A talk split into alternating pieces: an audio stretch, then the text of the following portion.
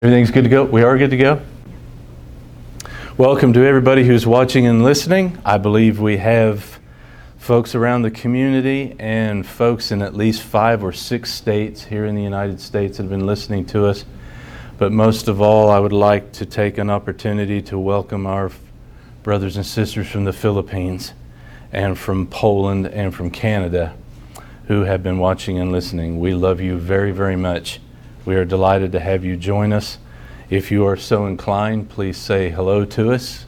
And we love you and we will remember you in our prayers. So, welcome once again and God bless you. We'll meet you one day, one way or the other. As is our custom, I'll take you to the Global Prayer Guide, Voice of the Martyrs, and the nation that I will bring to your attention to pray for uh, today and always, really, particularly today and in the coming week, are Christian believers in the na- African nation of Nigeria. The Voice of the Martyrs has designated Nigeria as a hostile country. Nigeria is sharply divided along religious lines with a Muslim dominated north and a majority Christian south. There are more than 80 million professing Christians in Africa's most populous nation, the fruit of both pioneer mission work and the return of freed slaves who carried the gospel with them to the continent from Europe following the abolition of slavery in England in 1833. Foreign missionary activity in the Muslim majority North has declined significantly over the past 10 years, however, as a result of the emergence of the Islamic militant group Boko Haram. Based in the north, Boko Haram is affiliated with Al Qaeda and has also al- aligned itself with the self proclaimed Islamic State. Although Boko Haram appears to have weakened in the northeast, it is believed to be the source of increasing attacks on Christian villages by a group of militant Fulani herdsmen, a tribe known for its strict adherence to Islam. They have attacked Christian villages for many years and in the last two years, they have committed more acts of extreme violence against Christians than any other group globally. Muslims in the north want to create a separate country governed by Sharia or Islamic law, and those in the middle states, such as Kaduna, Plateau, Benue, and Abuja, are strategic in the battle. The terrorist groups want to drive Christians out of these mixed states and continue their push for an Islamic nation.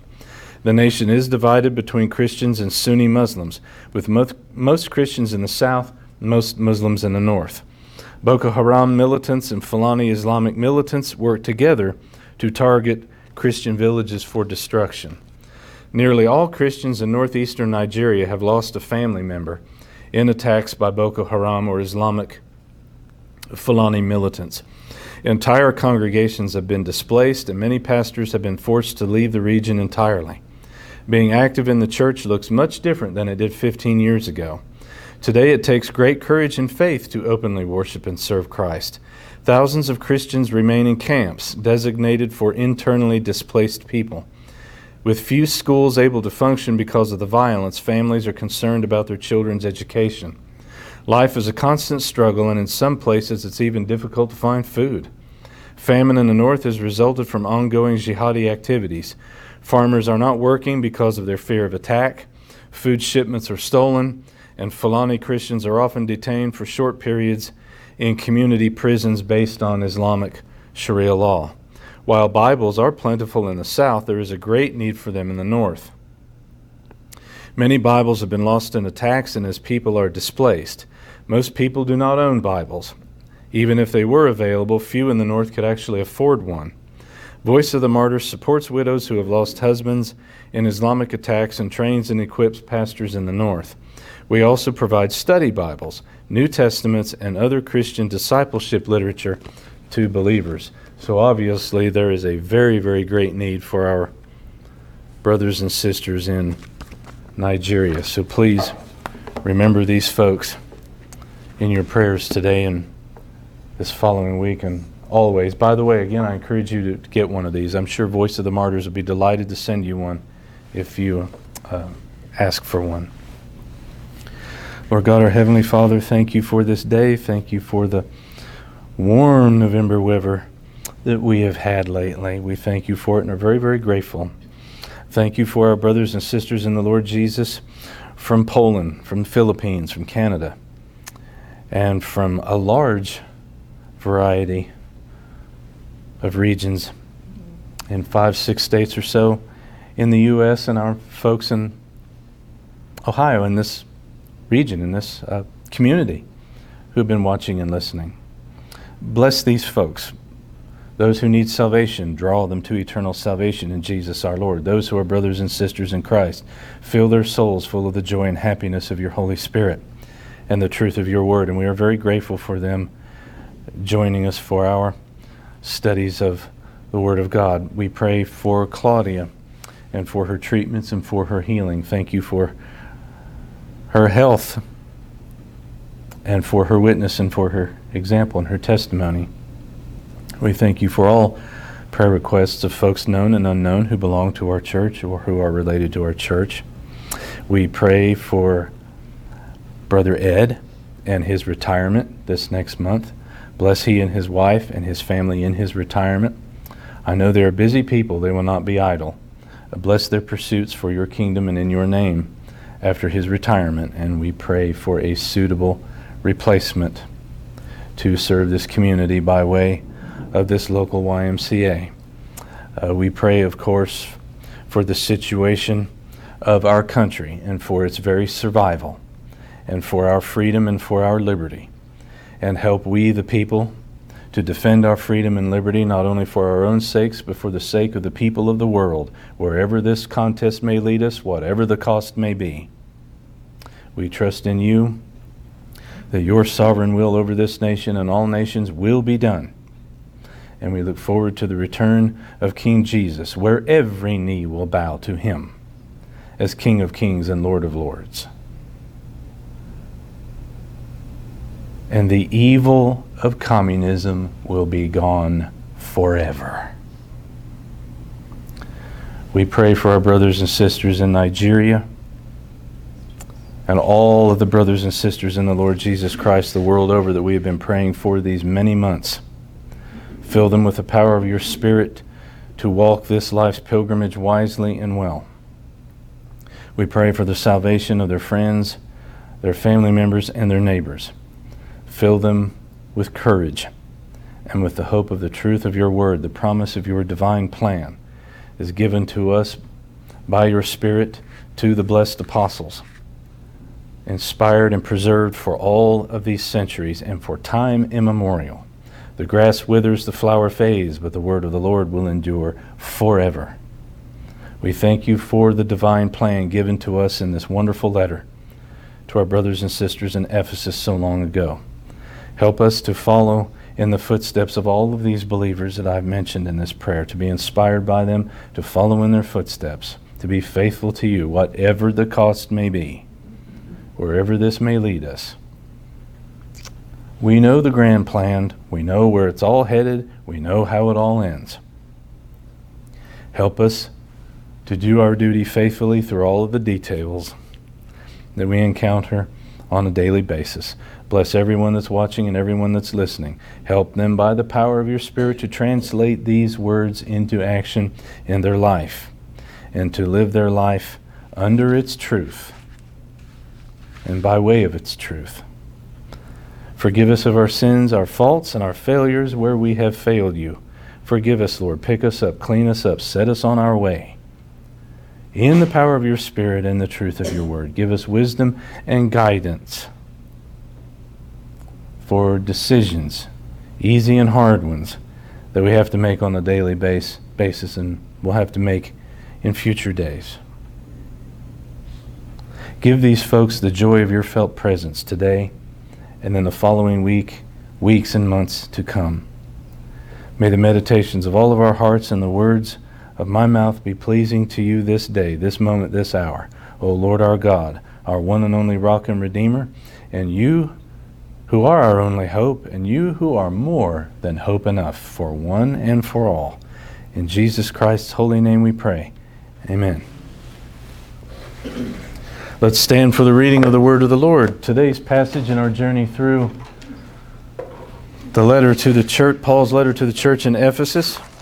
If I can get my notes to behave here. Ephesians chapter 3, verses 1 to 10. Paul's stewardship. Paul gets a bit personal today concerning himself and his mission and his commission from Christ himself. Ephesians 3 1 to 10, Paul's stewardship. For this reason, I, Paul, the prisoner of Christ Jesus, for the sake of you Gentiles, if indeed you have heard of the stewardship of God's grace which was given to me for you, that by revelation there was made known to me the mystery, as I wrote before in brief. And by referring to this, when you read, you can understand, you can perceive my insight into the mystery of Christ which in other generations was not made known to the sons of men, as it has now been revealed to his holy apostles and prophets, in or by way of the Spirit. To be specific, that the Gentiles are fellow heirs and fellow members of the body, and fellow partakers of the promise in Christ Jesus through the gospel, of which I was made a minister, according to the gift of God's grace which was given to me, according to the working of his power. To me, the very least of all the saints, this grace was given to preach to the Gentiles the unfathomable riches of Christ, and to bring to light what is the administration or the plan of the mystery which for ages has been hidden in God who created all things, in order that the manifold or multifaceted wisdom of God might now be made known through the church even to the rulers and authorities in the heavenly places. These are the words of the Lord by our brother Paul. Thanks be to God for them. Thank you, folks. You may be seated. So, Paul is speaking of his role in the proclamation of the mystery of the gospel revealed, or the revelation of the gospel mystery. Paul's stewardship of the gospel, the good news message of the person and work of Christ being revealed out of this mysterious divine plan, which was slowly but surely being revealed over centuries and centuries, but is now in the first century AD, according to Paul, been fully revealed to the entire world.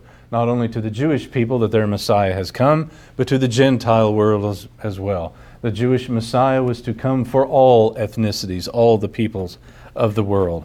Paul gets very personal, explaining his calling, his stewardship that was personally given to him by the Lord Jesus Christ himself. His stewardship, his ministry as an apostolon, a sent one, to the Gentiles in particular. This was to assure these folks in ancient Ephesus, who were mostly converted pagan Gentiles, that they do have a genuine, authentic, guaranteed share in the inheritance of the kingdom of God in the world to come. And that is authentic because its origin, Paul emphasizes, is divine. He didn't make this up. It's of divine origin given to him, and he was given a divine order, a divine mandate, a divine commission to give it to the Gentile world. So in verses 1 to 7, Paul speaks personally. He relates and reflects upon his calling, his life's mission and work, his commission from Christ to serve as a gospel minister or servant, as the word is literally translated, to the Gentiles call of the call of his apostleship, his apostolic work. He, as a proclaimer of good news in the gospel, is sent from God. By the way, this man, without any hubris or arrogance or pride, can say he was a gift from God. His life's mission and work was, is a gift from God to the Gentile world, and all by the grace of God. Verse 1 for this reason, I, Paul, the prisoner of Christ Jesus, and for the sake of you Gentiles. So, for this reason, that is, because of my mission to proclaim this gospel, this good news of the person and work of the arrived Jewish Messiah, for this reason, the truth that I have been teaching and proclaiming to you in this letter, because of all the truth I have given you when I first arrived in Ephesus to preach the gospel, because of all the truth that I have given you in this letter and will give you in this letter, for this reason, I, Paul, ego Paulos, or you could translate that as even I, Paul. I, Paul, personally. He is part of the divine plan by the grace of God to bring the good news of salvation in Christ God the Son to the Gentile world. And for this reason, I, Paul, I'm a prisoner. I'm in confinement. I'm in impris- imprisonment because I'm actually a prisoner of Christ for the sake of the gospel, for the sake of my mission, which is for your sake, the sake of the Gentiles, the Gentile world. Now let's pick this apart. What he means by the prisoner of Christ Jesus for the sake of you Gentiles. From a temporal, physical point of view, who has him in custody? The Roman Imperium, Pax Romana, the Roman state. What do you mean you're a prisoner of Christ Jesus? You're a prisoner of the emperor. After all, you yourself, before the Roman governor in Palestine, I appeal to Caesar.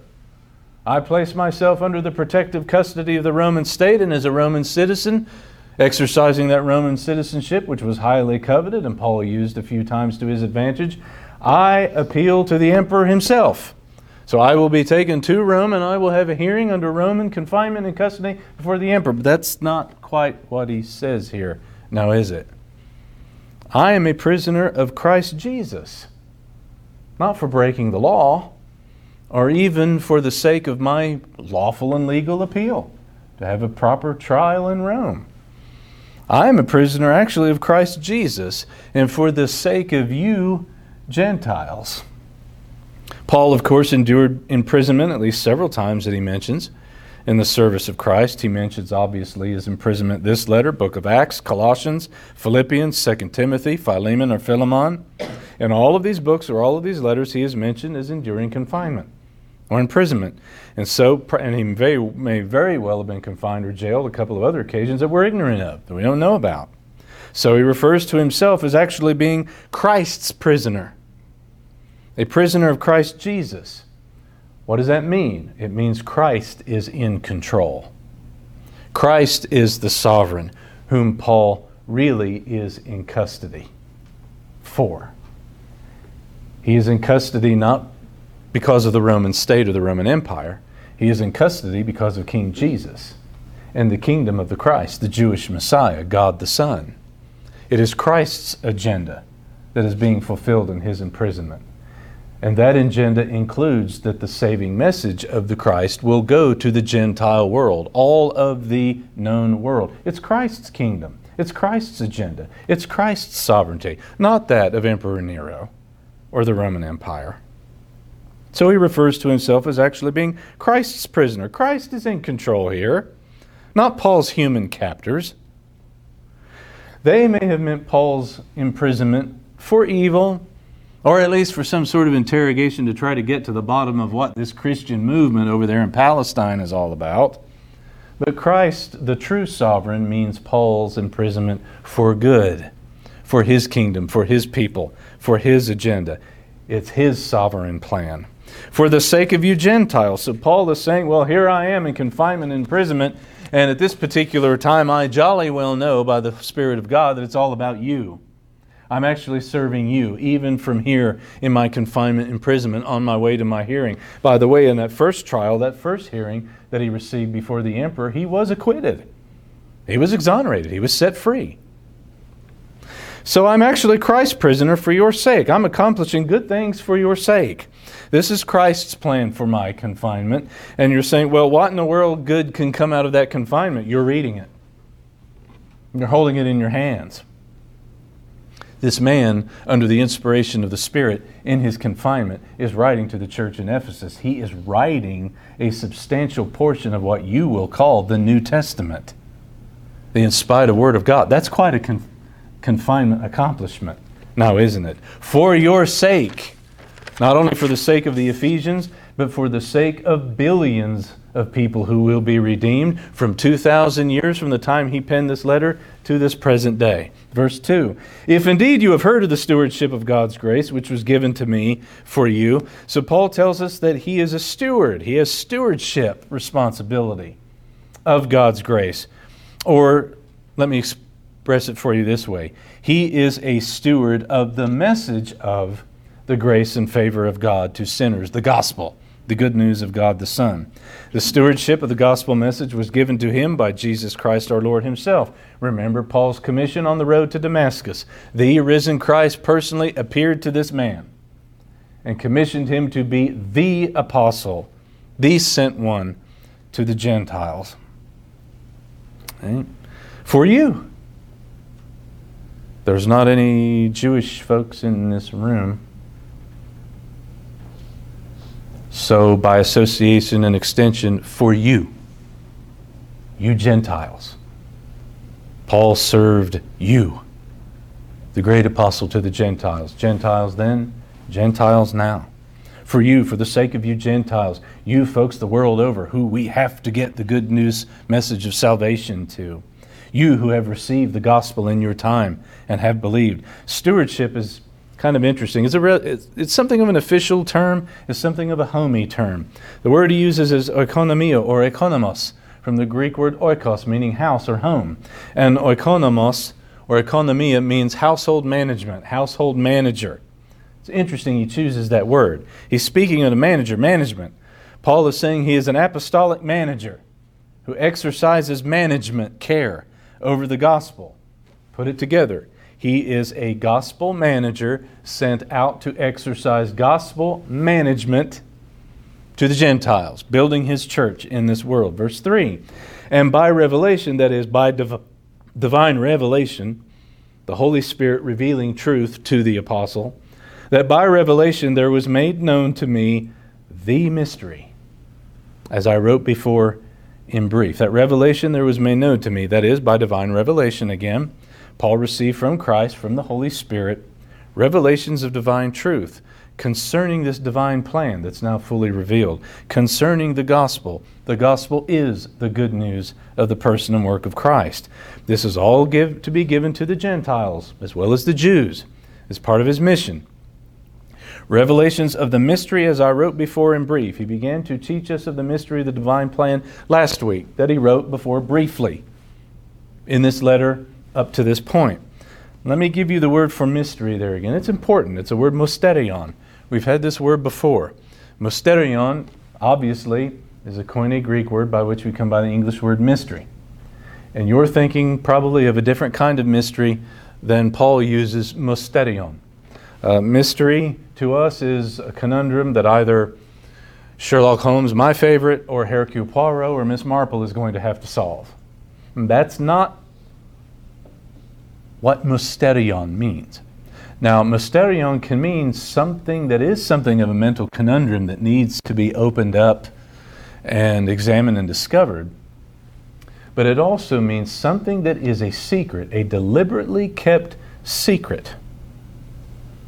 In this context, Paul is re- referring to a deliberately kept divine plan that God in ages and centuries and generations past kept as a secret, but he was slowly revealing it as this divine plan of redemption for humanity was working itself out through the lives of the prophets and ancient Israel. But now, at the perfect time in the divine plan for the Messiah to arrive, the, mo- the focal point of all of history, the life, ministry, death, burial, resurrection, and ascension of Jesus. Well, now in this era of redemptive history, this era of the new covenant, the church age, this plan is now fully revealed. It's no longer a mystery, it's no longer a secret. It's all out in the open now. And with the arrival of the Holy Spirit on the day of Pentecost working in the lives of the Christian church and the apostles, the Holy Spirit gives all the details to this divine plan to set it all out in the open to fully reveal it to everyone in the world who will hear and who will receive, Jew and Gentile. That's what he means by mystery. The mystery of the divine plan, kept secret for ages, but was slowly being revealed. And now, after the arrival of the Christ, it's all to be revealed. This revealed mysterion of the new era, the era of the new covenant, of the divine plan, this era of the truth of the gospel the new covenant era of the people of the church. The new people of God in this age, in this era of history, Jew and Gentile, all being brought together into one people, all being brought together into, remember what he called us last week? A temple, where the presence of God dwells. in this world at this era of history. This mystery is now fully revealed and it's being given to the Gentiles. That's Paul's life's mission, that's his commission to give it to the Gentiles as well as Jews. Good news for all people. The truth that Paul has written about briefly as part of this letter. Verse 4. And by referring to this, when you read, you can understand or perceive my insight into the mystery of Christ. Or allow me to give you the ESV translation, which many of you have. When you read this, you can perceive my insight into the mystery of Christ. Actually, I think perhaps the best translation of the end of that is the mystery which is Christ. This plan is Jesus Himself. Jesus is the gospel. He is the good news. His very person and work is the good news. We need to clarify that. There's a lot of spurious gospels going around America these days, even in a lot of churches. They don't have a clue what the real gospel is. Ask folks what the gospel is. You'll get some very interesting answers, various and sundry answers. Hopefully, pray God, one of them will be the right one. I'll make it short for you and absolutely accurate. The gospel is Jesus Christ, God Almighty, the Son Himself. Who He is, what He is, and what He came to do. Right? So, Christ slowly being revealed who he is, what he is, when he's going to arrive, what's going to happen when he arrives. Revealed over history, now fully, real, uh, fully revealed, now that he has arrived. Paul most earnestly strives. He works very hard with all of his might to give to Gentiles the full knowledge and understanding of this revealed plan of salvation, worked out through the ancient prophesied Messiah, Jesus the Christ. So again, this is Paul. He's getting very personal here. This is my life's mission. This is the reason why I live and breathe. This is the reason why I'm sent to Rome. This is the reason why I'm in confinement. This is what my life is right now to get the good news of the ancient Jewish Messiah to you Gentiles. He's for you. Never forget that. You are being drawn into the people of God and the kingdom as well. Theologian S.M. Baugh writes in his commentary, quote, To modern readers of Ephesians who may own multiple Bibles, it may seem trivial for Paul to say in verses 3 and 4 that one can reread what he has just written previously. But you have to remember, if one is hearing this letter for the very first time, it assumes that a copy of this letter would be made available for future reference and for personal study. Paul fully expects this letter to be studied over and over, reheard and reread, as indeed his letters have been for 2,000 years thus far. End quote. Verse 5 into the mystery of Christ, which in other generations, that is, times past, was not made known to the sons of men, as it has now been revealed to his holy apostles and prophets by way of the Holy Spirit. Okay? Interesting thing to say, isn't it? Paul is saying that there really was no previous generation in the past amongst God's people who could have completely understood, who could have fully understood, who could have completely or fully comprehended the full extent of all that God would accomplish through his Son, the Messiah, the Christ. Oh, they had some understanding and a certain expectancy, and they were saved, as we say. They received salvation by placing their faith in God and by placing their faith in the Messiah who was to come. But at that time in history, they didn't fully understand it. They didn't have all the details. The plan wasn't fully made known to them. They couldn't have comprehended the whole picture. Paul now gives you the whole picture by which to live your life by. He, they didn't have all the details, simply, of what was to come and what was to be accomplished by the Christ.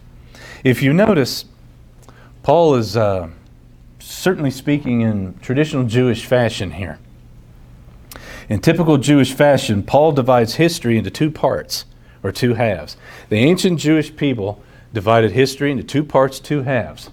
This age, that is history as we know it, experience, encounter it, this life as we know it and experience it, and the age to come, the eternal age, the age of the Messiah in his consummated kingdom, heaven. Paul does the same thing. Notice he divides history into two eras, two halves, two ages.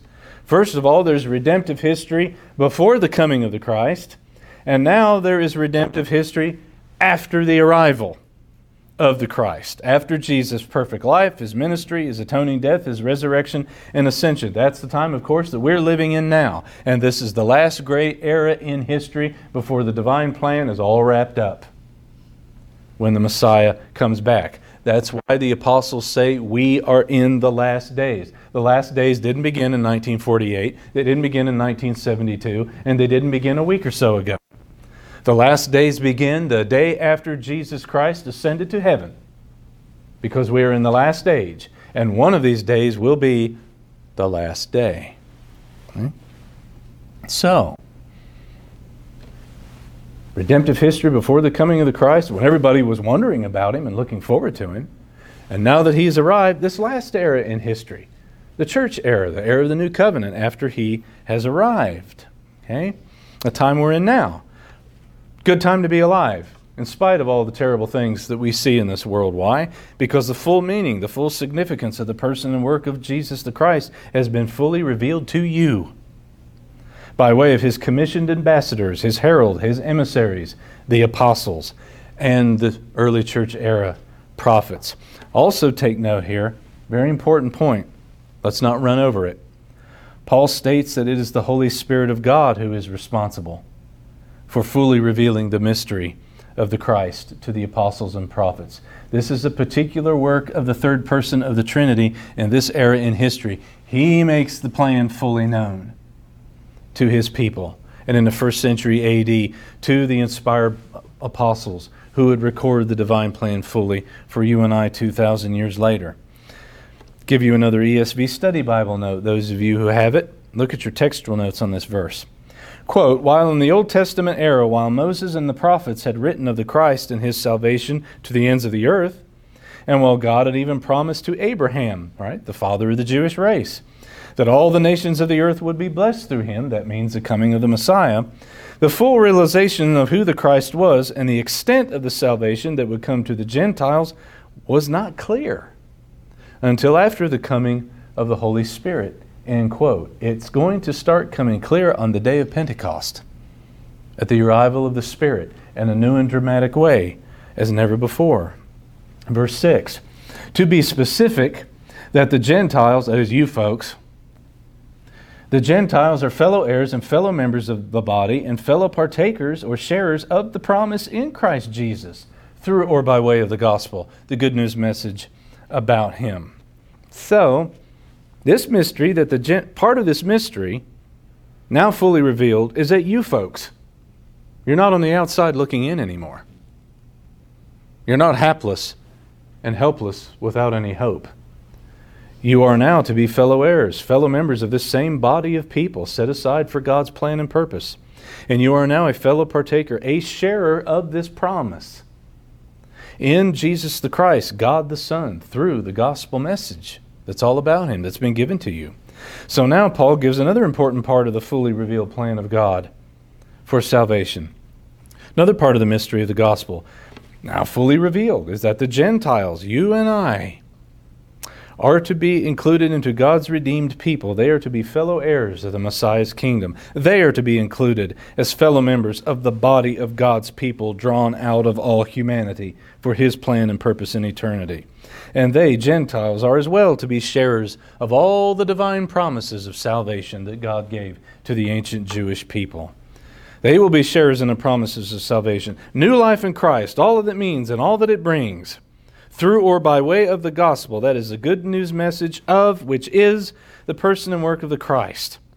An essential part of the revealed mystery is that Gentile believers share equally with Jewish believers and all the blessings of the new covenant in Christ. This is very, very important for these Ephesian Gentiles and for all Gentiles the world over then and now. And this really should be amazing to us. Because each and every one of us who is a Gentile believer, if you go far enough back into your ancestry, you will find some of the most evil and disgusting paganism that you can imagine. And even though you were born in 20th century America, thank God Almighty, you have been saved from all of that as a Gentile. And it may be a bit different. Sometimes it's crass, sometimes not as crass. But I think you will agree with me when I say there is rank paganism in the United States of America. Today, Jew and Gentile, thank God, is to be saved from all of that. That's what he's saying. Verse 7 Of which I was made a servant, a minister, according to the gift of God's grace which was given to me, according to the working of his power. So, this mystery, this divine plan, kept secret for generations past, slowly being revealed over time. Now, the fully revealed gospel message, it's a perfect time in the plan. I'm a minister of this. I serve this. The word that he uses for minister or servant is diakonos. Sound familiar? It's the word by which we come by the English word deacon. Now, he is not referring to the official church office of deacon. Paul's not saying, I'm a deacon. Paul wasn't a deacon, he was an elder, he was an apostle. But the word deacon, before it came to actually, or diakonos, before it came to actually mean uh, an officially recognized, if you will, office in the church, it simply means minister. It means servant, one who serves. In particular, it means a servant who serves in some sort of a official capacity or responsibility that they've been given. In particular, people connected to service rendered to God. He is a servant to God, and he is a servant to God's people, his God's people who will be drawn out of the Gentile world. So Paul's saying he serves both God and his Gentile brothers and sisters in Christ as a diakonos, a servant. What does he serve up? He serves up the gospel, the Word of God. Reminds me of John MacArthur. God bless him and his church who were fighting for freedom and liberty in communist California. Reminds me of something he said about what's the job of a preacher? What's the job of a teaching elder? It's really very, very simple. The job of a preacher or a teaching elder is to serve this to the people. A table waiter, serving the sheep, feeding the sheep, serving up the food of God's word to the sheep, and get the food to the table without messing it up. It's really very simple. That's what Paul says he is. I am your servant, serving up the gospel to you, even you Gentiles according to the gift of God's grace which was given to me. And he says this in astonishment and wonder. Paul is duty bound, you see. He is duty bound to serve God, to serve Christ, the church. Paul serves out of love and profound gratitude for the grace of God that he himself has received. These ladies sang that wonderful old hymn, probably one of the most famous, if not the most famous Christian hymn ever written, John Newton's Amazing Grace. Wouldn't Brother John Newton appreciate this, and he would say the same thing. According to the gift of God's grace which was given to me. That man was one of the most horrible people. Read his biography, please. It will be one of the most amazing transformations that you've ever read of of a human being. And yes, he can do it for you as well according to the working of his power. The word powerful there is a powerful word. It's dunamis.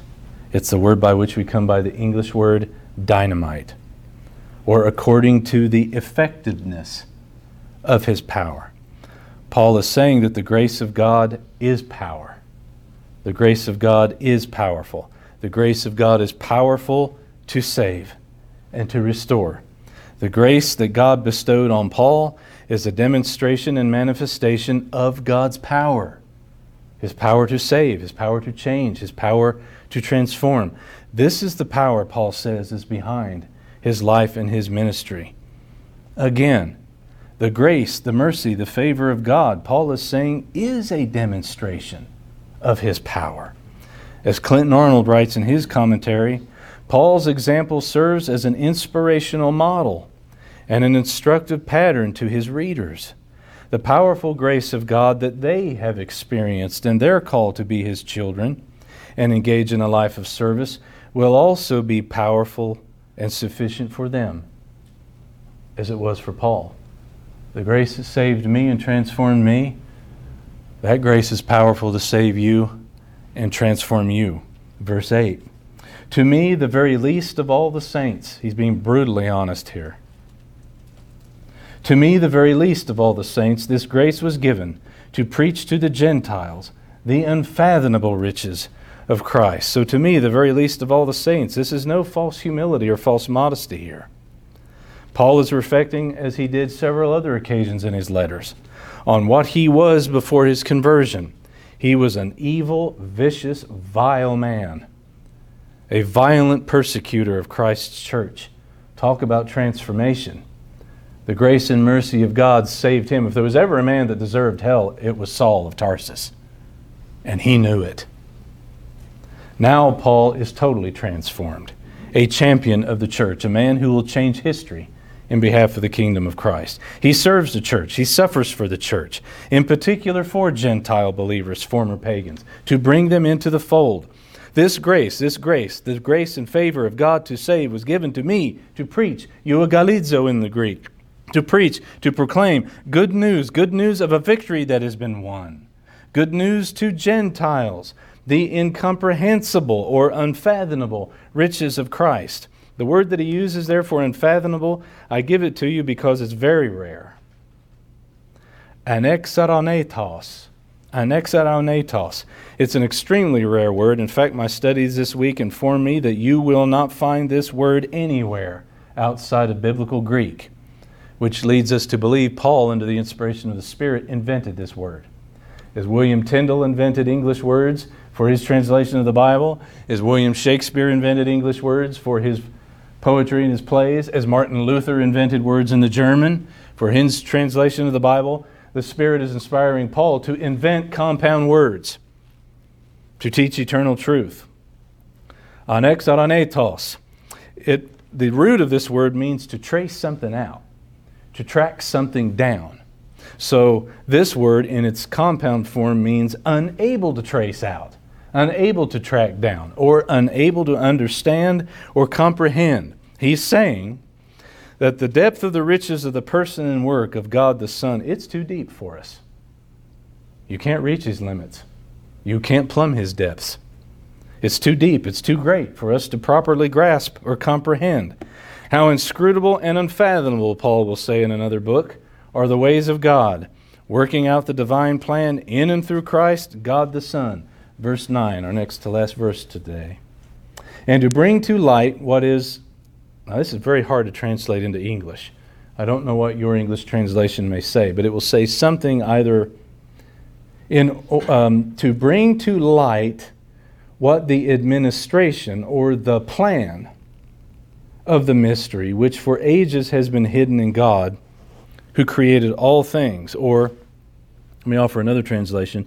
To bring to light for everyone what is this plan of the mystery which was hidden for ages in God, the God who created all things.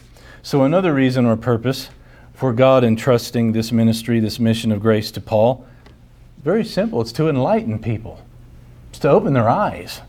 To give them knowledge, give them wisdom, give them understanding, the most important knowledge they can ever receive to bring to light the nature of God's plan of salvation to everybody who will place their faith in Christ and respond to this message of good news. Now, what does he mean by this administration of the mystery, plan of the mystery? It's hard to translate into English what he says there. It means this to enlighten people as to God's plan of salvation, both Jew and Gentile. This plan devised in the mind and heart of God before He even created the universe. This plan summed up in Christ, all about Christ, which was a mystery, a mysterion in the past, now again fully revealed in this very special age, privileged age of history, the era of the church, the new covenant people of Christ. This plan hidden in God who created all things. Isn't that interesting? He mentions God again as creator. Why does he do that? So, by saying this, by mentioning God as the originator of the plan, the originator of the plan is a creator of all things. By saying this, Paul is stressing what? One of my favorite doctrines in the Bible the absolute sovereignty of God as creator God, the being who is absolute and ultimate reality, his sovereignty over all things, all things in creation, all things in this plan, all things that have happened, all things that are happening now, all things that will happen. All of the plan, all that is happening. This plan of salvation, it's no coincidence, it is no happenstance, it is no afterthought. He's reminding us gently again it's a plan, folks. It's all a plan the sovereign plan of the sovereign God. It's His intention and it's His will, down to the last dot of the last I. Verse 10, our concluding verse for the day. In order that the multifaceted, I like this translation better. Sometimes it's translated, usually as manifold. Um, manifold or multifaceted wisdom of God might now be made known through the church to even the rulers and authorities in the heavenly places. It's not only to enlighten humanity, it's to enlighten the spirit beings in the spirit world as well as to what the divine plan is. S.M. Baugh, he has his own, he's a wonderful New Testament Greek scholar, and he offers this translation so that through the church, this plan, through the church, the multifaceted, wonderful wisdom of God might now be made fully known as well to the rulers and the authorities in the spirit realm. That's very interesting. Through God building His church, His redeemed people in Christ, which is happening right now, and it's going to continue till He comes back. The multifaceted wisdom of God and His divine plan, as it's all taking place, it's being fully revealed to the spirit beings of the spirit world, holy angels and demons, fallen angels evil spirits. Remember, they are not omniscient. They are like us. They are created finite beings. They don't know everything, but it's being revealed to them as well. They're figuring it out. The plan's being revealed to them as well. You folks who have your ESV study Bible, look, consult your textual note on this verse. A few interesting remarks are made here. In this age, the era of the new covenant, that is, in contrast to the time before Christ's coming, God's redemptive purposes are being made known and revealed to angels. God's redemptive purposes are of interest to angels. If you remember some time ago when we studied Peter's two letters, Simon Peter writes, 1 Peter chapter 1 verse 12, he explicitly states that the salvation of humanity is of intense interest to angels, presumably holy angels and fallen angels demons. And the note continues, and the whole host of heaven, holy angels, are better able to glorify God when they behold and wonder what God has done and is doing in creating his church, his redeemed people, end quote, who, if I may add, are to bear his very image in eternity. Conversely, on the other hand, who else is watching? Who else is very, very interested? Who else is learning? Evil spirits, angels, fallen angels, demons. They are amazed at the plan being revealed.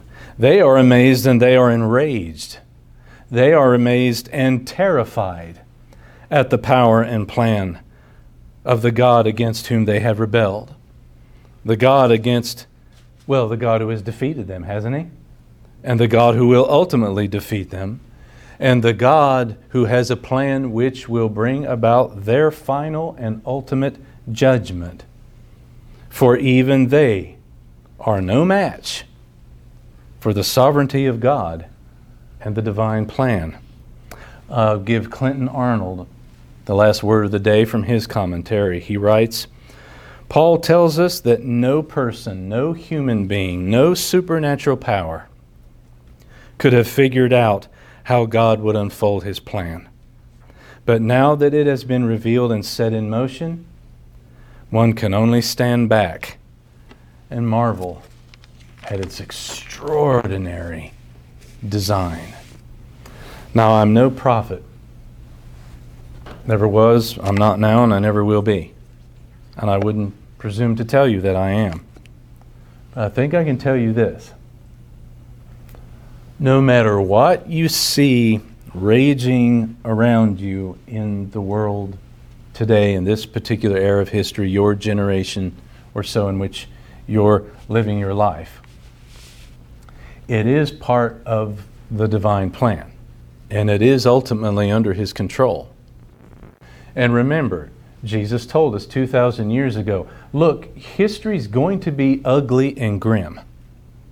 There will be earthquakes, there will be plagues, there will be famines, there will be war after war after war after war after war, right until the moment I return. Heads up, watch for these things. This will be the natural course of history in this fallen world until I return. But be brave and be of good cheer and do your duty, for I have overcome the world. And do not be distressed, little flock. My Father has determined by divine plan to give you his kingdom.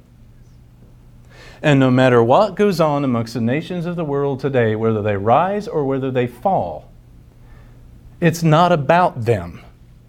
It's about the church the living temple of the people of God, the body and bride of Jesus Christ. You, the corporate people of God, the church of Jesus Christ, are the real movers and shakers in this world as part of a divine plan and a divine decree.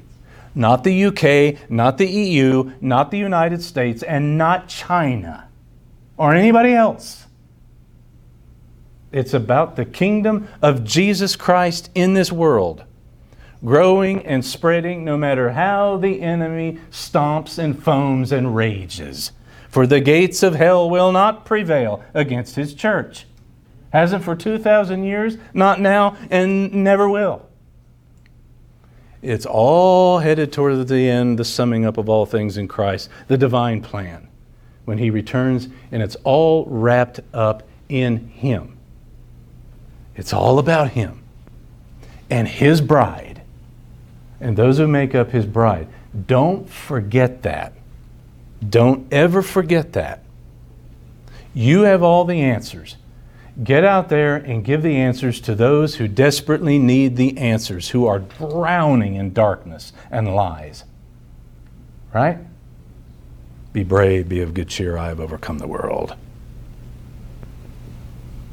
My divine Father has seen fit to give you his kingdom when that kingdom is consummated upon the return of the great king. As I've said before in this letter, and we'll say again in this letter, thank God for this letter. He gives you the big picture, He gives you the big plan. Never lose sight of that forest for the trees that we bump our noses up against on a daily basis.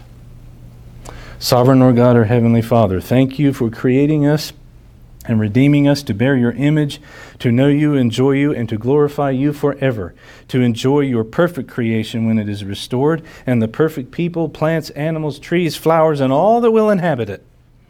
The perfect restored universe. As pristine and holy and wonderful as it was, it was originally intended to be, and more so. Thank you for making us part of this divine plan. Never let us forget the divine plan especially in all the circumstances and situations that we face on a daily basis in this pilgrimage on our way to our eternal home. Never let us forget the divine truth that's been given to us in your word and to translate these words truly into action in our life. And we give you praise and honor and glory for all of these wonderful things that you have given to us. In the name of the great King, Jesus Christ our Lord, we pray. Amen to dismiss. We will stand and sing today, hymn number 339.